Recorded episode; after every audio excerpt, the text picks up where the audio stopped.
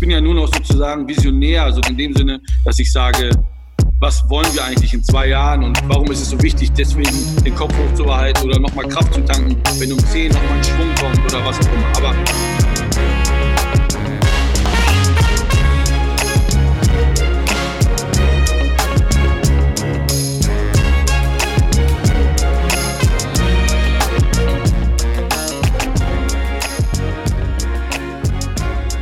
Podcast-Hörerinnen der Hafen City Zeitung. Heute geht es in unserem Podcast Redefluss um Qualität, Genuss und das Überleben in Corona-Zeiten.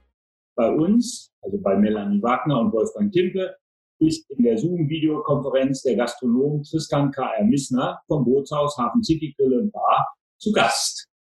Herzlich willkommen, Tristan. Moin. Also, der 34-jährige Restaurantleiter kommt erfrischend herzlich und kumpelig daher kennt aber bei Qualität der Gerichte und beim Service kein Pardon. Der Gast ist für ihn Kaiserin, Königin und Prinzessin in einem. Leidenschaft ist ein Rezept für das lässige Grill- und Barkonzept eines Hafen City Wohnzimmers für die zugegebenermaßen etwas besser verdienende. Sag mal, Tristan, was machst du jetzt in Corona-Zeiten eigentlich ohne deine Gäste? Lebst du noch? Ich lebe noch. Ja, es hat immer so eine Mischung aus Urlaub und dann holt einen die Realität immer ein und dann hat man immer ein bisschen das Gefühl, was können wir tun, damit wir ähm, ja unsere, unseren Mut nicht verlieren. Aber grundsätzlich äh, geht das dann auch ganz schnell wie Fahrradfahren. Und äh, wir sind ja jetzt wieder ein bisschen da, damit wir den Kontakt zu den Gästen und zu dem, zu der unserer Passion da nicht verlieren. Genau, du hast es gerade schon gesagt, deine Mitarbeiter sind in Kurzarbeit und du hast jetzt am länger überlegen, ein Bootshaus to go Mittagsangebot äh, das Bootshaus für zu Hause. Passen Top-Qualität und Takeaway nennst du dich zusammen? Grundsätzlich kann man das auf jeden Fall sehr gut machen und wir machen da ja auch unsere Erfahrungen und können natürlich heute ähm, in Social Media sehr schön sehen, wie auch andere Gastronomien im sehr hohen Segment quasi ähm, das machen und ich sehe das schon als möglich. Es ist immer so ein bisschen Verpackungsthematik, sind sehr viele Vakuumbeutel involviert und das, die Herausforderung ist einfach nur, ich glaube, bei To-Go denken immer viele, dass es äh, sehr preisgünstig ist und so weiter. Aber das, das können wir oder das machen wir nicht. Wir fangen jetzt nicht an zu sagen, wir, wir, wir kochen jetzt mit schlechten Produkten, sondern das bleibt einfach ähm, auf demselben Level. Und dann besprechen wir halt wirklich, äh, was ist denn machbar überhaupt? Was hält sich im Vakuumbeutel so, dass man das mit kurzen Aufwärmzeiten äh, genauso gut dann zu Hause auch bekommt? Und da in so einem Vakuumbeutel ist natürlich dann immer noch auch die Kochkunst des Koches gefragt. Wie weit wird es vorgegart? Wie wird es gewürzt, abgeschmeckt? Und das geht super gut. Also die Resonanz ist auch ähm, sehr, sehr schön. Also das freut uns wirklich. Das fühlt sich so ein bisschen an wie Alltag, wenn wir dann äh, normal auch hier kochen und die Gäste glücklich sind. Das bedeutet, das Gericht kommt gar nicht völlig fertig in die äh, To-Go-Tüte. Also das ist ähm, ein bisschen unterschiedlich zu handhaben. Also wir haben ein To-Go-Thema, das machen wir von 11.30 Uhr bis 13 Uhr. Ähm, da ist es wirklich so, das holt man ab und kann man direkt essen, das ist fertig gekocht. Und dann haben wir so drei Pakete im Grunde und einmal dieses saisonale Dreigang-Menü. Das äh, kann man einen Tag vorher bei uns bestellen. Und das ist so, dass man sagt, äh, 10, 15 Minuten braucht man zu Hause dafür nochmal. Und dann kann man sich das perfekt in drei Gängen selber servieren und ist ähm, fast so glücklich wie bei uns. Was kochst du eigentlich in Corona-Zeiten zu Hause? Kochst du überhaupt? Kocht deine Frau? Äh, Gibt es Frittingerichte oder Sterneküche? Oh, ja, also grundsätzlich ist äh, das eine gute Mischung.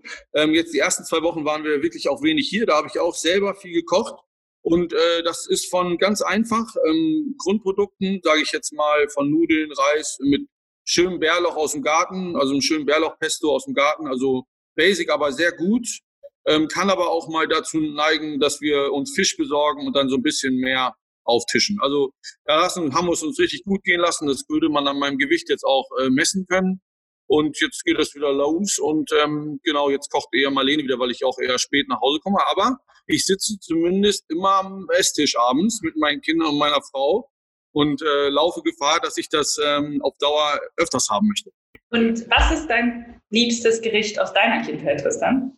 Boah, das ist eine gute Frage. Das äh, habe ich, glaube ich, letztens schon beantworten müssen. Wahrscheinlich ist es sowas wie Lasagne oder also ja eher deftig und ähm, wo man ja nach einem schönen Tag, wo man auf dem Bolzplatz war oder so, einfach deftig das wieder reinholt, was man äh, verloren hat. Spinatkartoffeln, Spiegelei.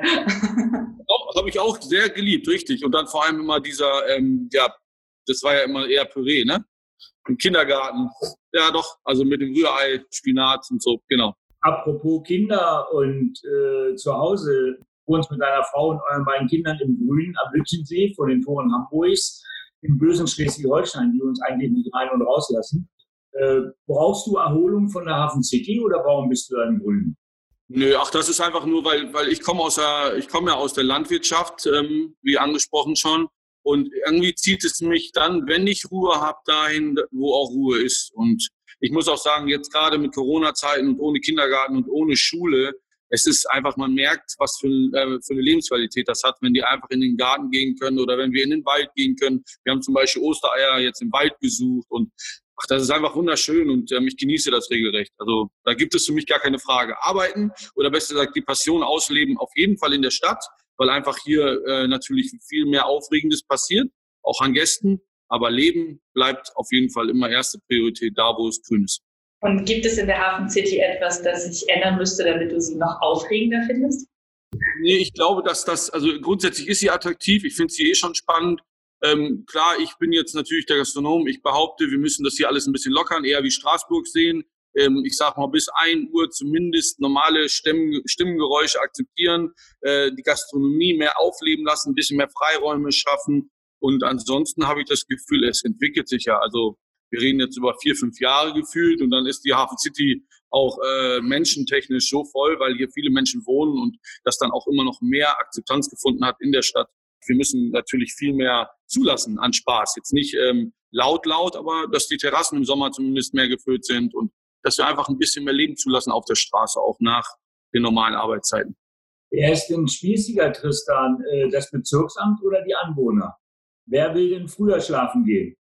Oh, also ich habe das Gefühl, das Bezirksamt wird da ordentlich angespitzt immer durch viele äh, betroffene Personen und ähm, das ist ja auch immer individuell zu betrachten. Deswegen sage ich auch subjektiv, aber ähm, klar, die Menschen, die hier wohnen, ähm, versuchen sich auch so ein bisschen ihre Lebensqualität da irgendwie aufrechtzuerhalten. Und wenn deren erste Priorität ist, dass es hier ruhig ist, dann ist es halt der Auftrag des Bezirksamtes, sich an die Regeln zu halten und das umzusetzen. Ähm, ich glaube, das Bezirksamt äh, würde sich gerne mehr raushalten und weniger mit den äh, schwierigen Gastronomen äh, beschäftigen. Sind denn die Gastronomen schwierig oder nochmal die Anwohner? Weil das ist ja nicht nur bei dir, Bootshaus äh, auf der Terrasse mit den Anwohnern am Vasco da Gama Platz nicht ganz so einfach. Der Überseeboulevard in der Hafen City hat die gleichen Probleme. Da steht es sogar in Verträgen drin, weshalb die zum Beispiel keine Abendgastronomie mit Außenwirtschaft finden und an, engagieren dürfen. Ich meine, das macht einen Stadtteil nicht gerade lebendig. Ne? Genau, das ist ja das. Aber ähm, wie gesagt, ich muss ja auch sagen, ich bin der Meinung, jetzt hier gerade auch äh, bei uns, ähm, hier am Vasco da Gama Platz, wir reden über 99 Prozent Menschen, die das befürworten und ähm, auch völlig, also uns da Freiheiten geben. Ähm, aber es gibt halt äh, das eine Prozent und wie gesagt, da kann es auch individuell mit Sicherheit korrekt sein. Und da haben wir in der Gastronomie mit Sicherheit auch jahrelang oder Jahrhunderte auch mit Sicherheit hier und da übertrieben. Deswegen ist das immer schwer, das wieder herzuleiten. Aber ich denke, dass man einfach, wenn man so eine Hafen City beleben möchte, mit dem Blick auch für die Touristen, auch für die Hamburger selber, das Wasser hier so zu erleben, wäre es halt einfach schön, wenn das ein bisschen gelockert wird. Und dass solche Regeln natürlich im Überseeboulevard oder also in solchen Plätzen ähm, dazu führt, dass diese Läden, die da sind, selber es schwer haben und dass sich dadurch nicht so etwas wie eine Altstadt äh, sozusagen etabliert, wo man immer hingeht und sagt, wow, da ist das, dies, jenes oder da kenne ich den oder da in dem Laden kann ich immer das bekommen. Äh, das ist immer der Nachteil, den die Menschen scheinbar nicht so richtig wahrnehmen oder sehen. Ne? Das ist das Problem daran.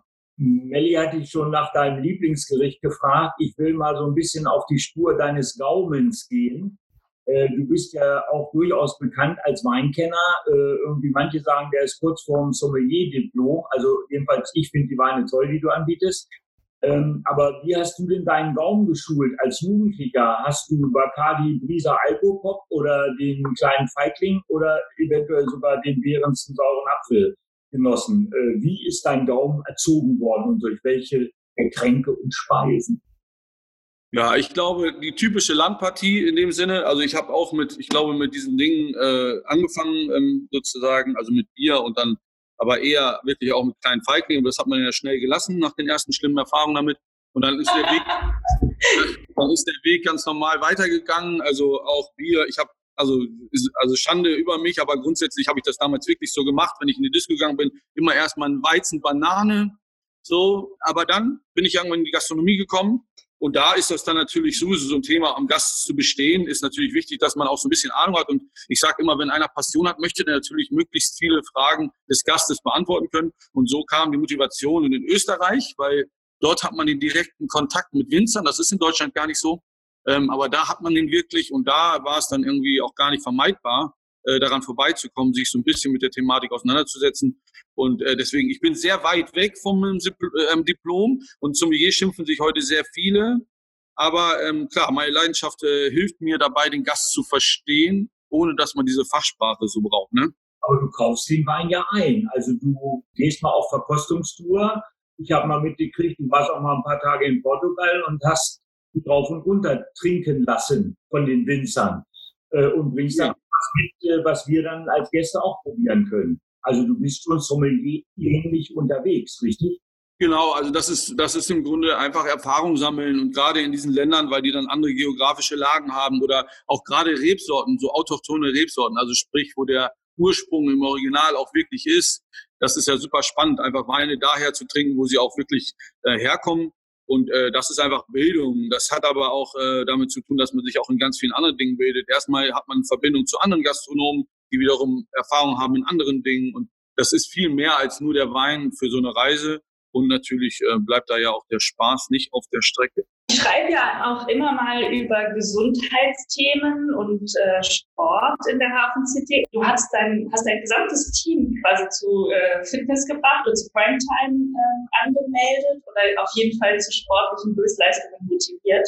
Du hast es vorhin schon gesagt, Corona ist ja nicht besonders förderlich, aber wie hältst du, würdest du sagen, deine gesunde Lebensweise? Ich habe natürlich das Gefühl, meine Jungs und meine Mädels, die ich hier habe oder so, die brauchen natürlich auch einen Ausgleich und die geben hier richtig Gas, die haben Passion, die haben Bock. Und dann ist es doch schön, wenn wir irgendwie was schaffen und da ist ja mit Nils auch ein perfekter Partner, dass man einfach da sich äh, schön ähm, abspricht und dann, ja, und deswegen können die jetzt sozusagen nebenbei trainieren und sich da ein bisschen auch den Mehrwert sozusagen nicht nur im Gehalt, sondern auch wirklich dahingehend holen, dass wir da so ein Teamthema haben, wo sich auch die Jungs dann treffen und die Mädels und dann einfach irgendwie da auch Spaß haben oder sich selber Ziele aufsetzen. Genau, das pusht einfach, dass man sich auch sozusagen nicht nur bei der Arbeit unter, unter der Hitze hier immer nur trifft, sondern in der Freizeit und, und das hat ja auch mit Gesundheit zu tun, ganz, also das ganze große Bild.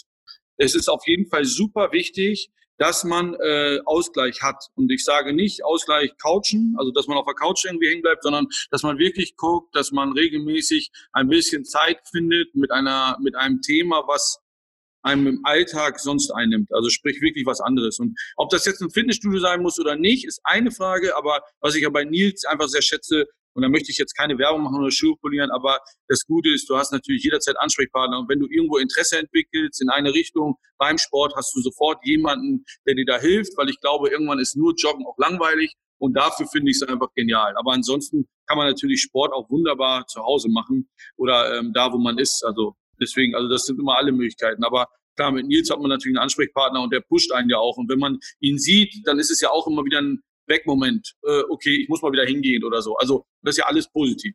Absolut. Du hast gerade über den Service da bei Primetime Fitness gesprochen, ähm, aber auch der fast intime, total super persönliche Service ist ja auch ein Markenzeichen des Bootshauses. Also euer Team ist ja auch sehr präsent im Viertel, ähm, du auch.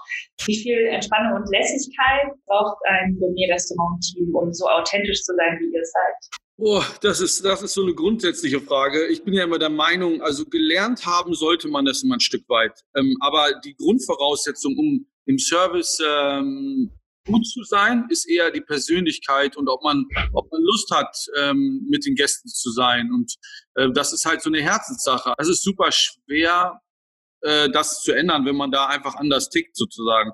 Also in erster Linie geht es wirklich darum, ist man herzlich, hat man Lust auf Menschen und äh, dann kann man immer noch mal gucken, dass man auch äh, da noch Feinheiten entwickelt. Aber das ist das Grundlegende. Und dann, wenn ein Mensch so ein Herz hat und einfach Bock hat auf Menschen, dann kann der in meinen Augen in jeder Gastronomie bestehen, weil am Ende des Tages die Regeln drumherum, das kriegt man hin. Also man verbrennt sich auch nicht so oft an einem Topf sozusagen. An, an, ne? Das ist immer, man lernt das dann. Aber der, die Herzensangelegenheit ist das A und O. Gibt es denn ein No-Go für einen Gast bei euch, wo ihr sagt, also Leute, jetzt mal Beine beisammen und auf Augenhöhe wieder miteinander reden. Was ist ein No-Go für einen Gast? Am Ende des Tages sind das die offensichtlichen Dinge, also unrespektvolle Behandlung, Anfassen sozusagen. Also wir sind jetzt zwar nur Kerle, aber das passiert ja anscheinend auch häufiger mittlerweile. Ich muss immer dazu sagen, wir sind jetzt seit zweieinhalb Jahren da und äh, wir hatten hier solche Situationen noch nicht. Also das ist auch immer eine Frage, wie weit treibt man es, wie weit lässt man es gehen und ähm,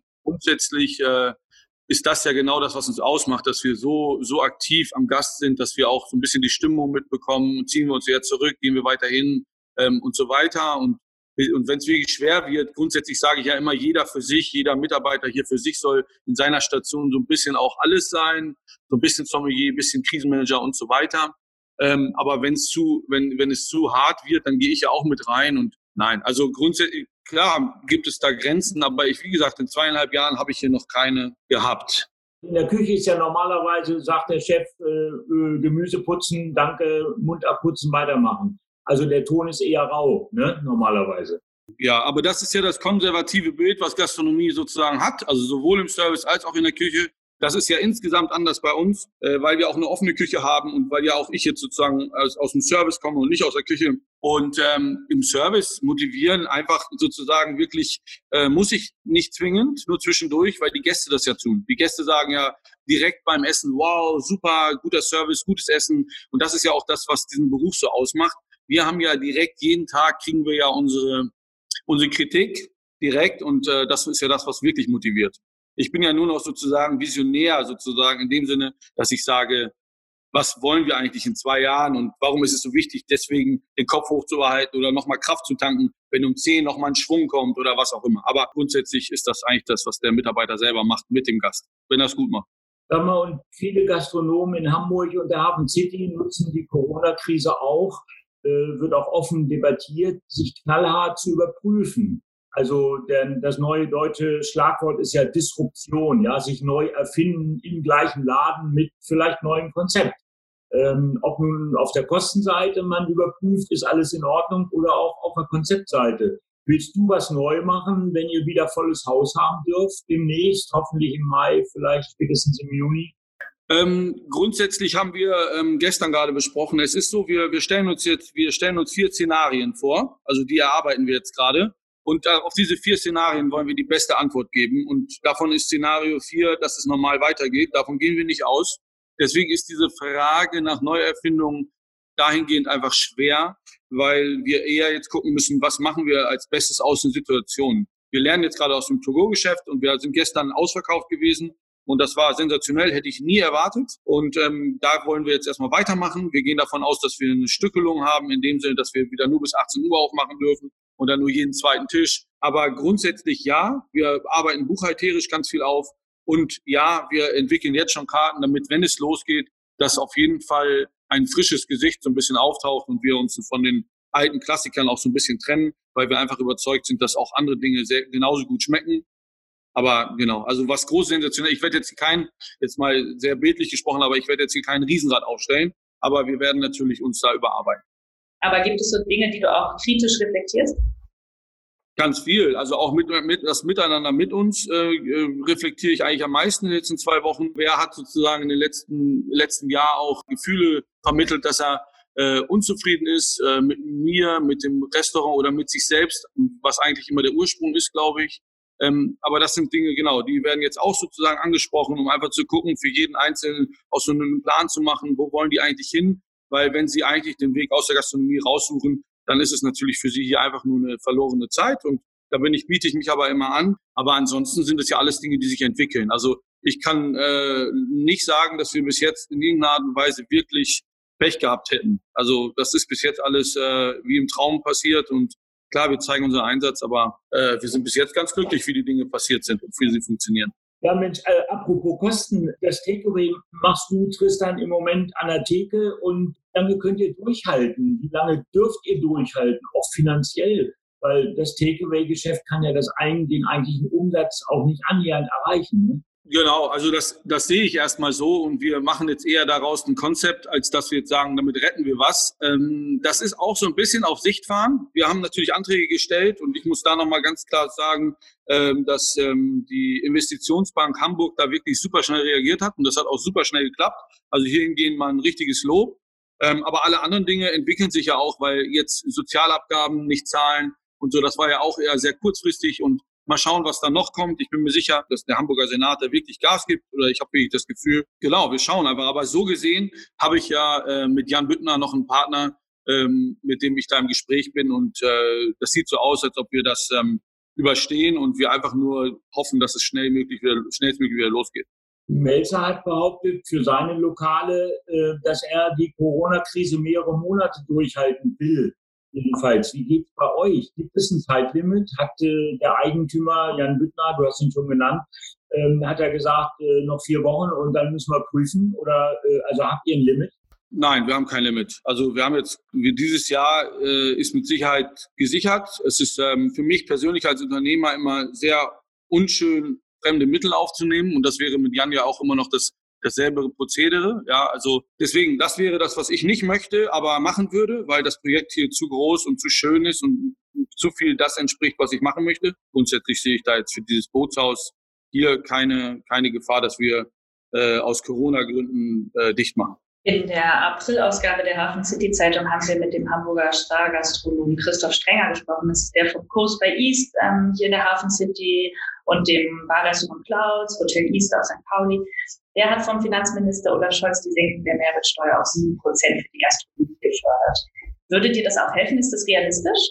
Das würde uns Gastronomen grundsätzlich extrem helfen. Also das ist natürlich super schön, wenn das klappen würde. Ich finde es schwierig, das jetzt sozusagen zu machen, weil da ist einfach, da sind noch so viele andere Dinge, die wir in der Gastronomie äh, als Gemeinschaft schaffen müssen, damit wir da auch ein äh, Gehör bekommen weil grundsätzlich sieben Prozent ist auch, habe ich auch schon als Idee, aber ich glaube, jetzt gerade geht es nicht um die sieben Prozent, jetzt geht es einfach darum, dass wir liquide Mittel bekommen, um die Zeit zu überstehen. Und danach sollten wir aus dieser Krise lernen als Gastronomen, dass wir uns da zusammenstecken und auch ein bisschen mehr Kraft entwickeln. Ne? Das ist die Frage. Und dann sollten wir auch die sieben Prozent angehen. Und aber das andere, und da gebe ich auch Herrn Strenger komplett recht, also diese Art von Systemgastronomie, von mir aus soll sie eine Daseinsberechtigung haben, aber es muss den Menschen einfach ganz klar sein da draußen. Und dafür kann McDonalds weniger als der Verbraucher da draußen.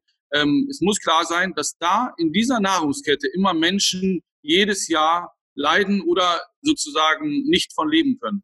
Und das ist eigentlich eher beim Menschen zu suchen als bei McDonald's, dass die überhaupt so viel Erfolg haben können damit. Und klar, es ist totaler Quatsch, dass die, dass die da solche Regeln ausnutzen können, um da mehr Umsatz zu gewinnen, als wir, die wirklich Vollgas geben. Und wir haben einen Aufwand pro verdienten Euro, das, also ich kenne mich jetzt nicht aus in der Betriebswelt, dass ich das 100 Prozent so sagen kann, aber ich habe das Gefühl, dass der Gastronom für jeden verdienten Euro ähm, so viel Leistung zeigen muss, äh, wie, wie kein zweiter mein zweites Geschäft oder Business. Jenseits von Küche, wie schaltest du ab mal jenseits von Familie und mit Kindern toben? Hast du Hobbys oder machst du was regelmäßig, wo du sagst, sonst drehe ich durch, wenn ich jetzt kein Buch lese oder wenn ich jetzt nicht ins Kino gehe oder was auch immer? Also mein großes Glück ist, dass ich eigentlich die Dinge, die ich mache, schon als alles sehe. Es ist für mich Arbeit, es ist Hobby. Also das ist eine langweilige Antwort, aber es ist wirklich so und dadurch kann ich 80 Prozent meines, meine, meine, meine Motivation schon daraus ziehen. Äh, wenn ich es schaffe, ähm, dann mache ich sonntags immer noch mal eine Runde Fußball mit Altherren, da kann ich noch mithalten. Und ähm, genau, also solche Dinge mache ich noch und ansonsten Familie.